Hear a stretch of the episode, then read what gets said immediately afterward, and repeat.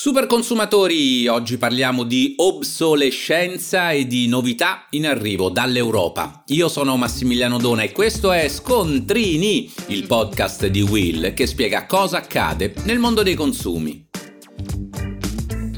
Sarà capitato anche a voi di restare impressionati dalla pubblicità di lavatrici in cui si promettono mille mila lavaggi e di chiedervi se la durata sarà davvero effettiva.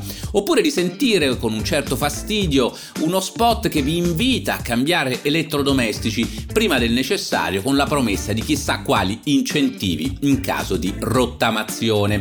Bene, la notizia è che il Parlamento europeo torna ad occuparsi di economia circolare e nella direttiva recentemente approvata contro il greenwashing vieta pratiche sleali come l'obsolescenza precoce e gli ostacoli alla riparazione dei prodotti. Se però da una parte l'Unione Europea chiede che le informazioni sulla riparabilità e la durabilità dei prodotti siano messe a disposizione dei consumatori presso tutti i punti vendita, da parte nostra come associazione dei consumatori impegnata da tempo nel contrasto ai raggiri sulla garanzia di consumo, dobbiamo evidenziare che si poteva fare di più. È necessario impegnarsi seriamente per disincentivare il modello di economia lineare del tipo estrai, produci, usa, getta, a favore di un modello circolare. Basti pensare che in Europa ogni anno vengono prodotti 2.2 miliardi di tonnellate di rifiuti e i grandi elettrodomestici come le lavatrici, le stufe elettriche sono tra i rifiuti più raccolti e rappresentano oltre la metà di tutti i rifiuti elettrici ed elettronici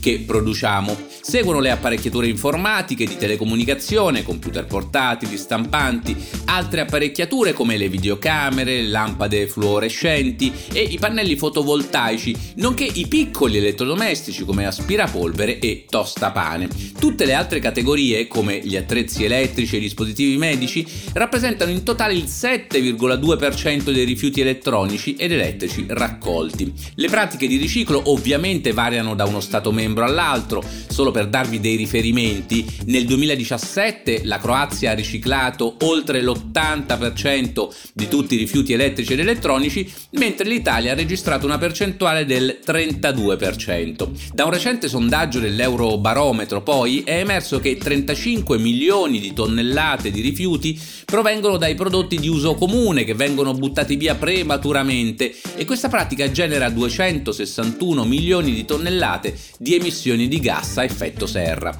In termini economici è stato inoltre calcolato che la perdita per i consumatori dovuta alla scelta della sostituzione anziché della riparazione ammonta a quasi 12 miliardi di euro ogni anno. Insomma, riparare un elettrodomestico anziché buttarlo fa bene all'ambiente oltre che al portafoglio, ma dall'Europa ci saremmo aspettati un impegno ancora più concreto.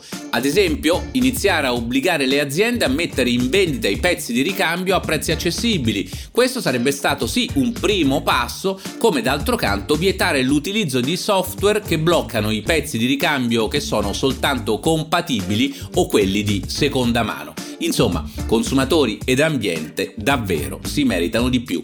E voi, lo sapevate? Per oggi da Massimiliano Dona è tutto, se ti piace Scontrini clicca sul tasto segui o lasciami una recensione.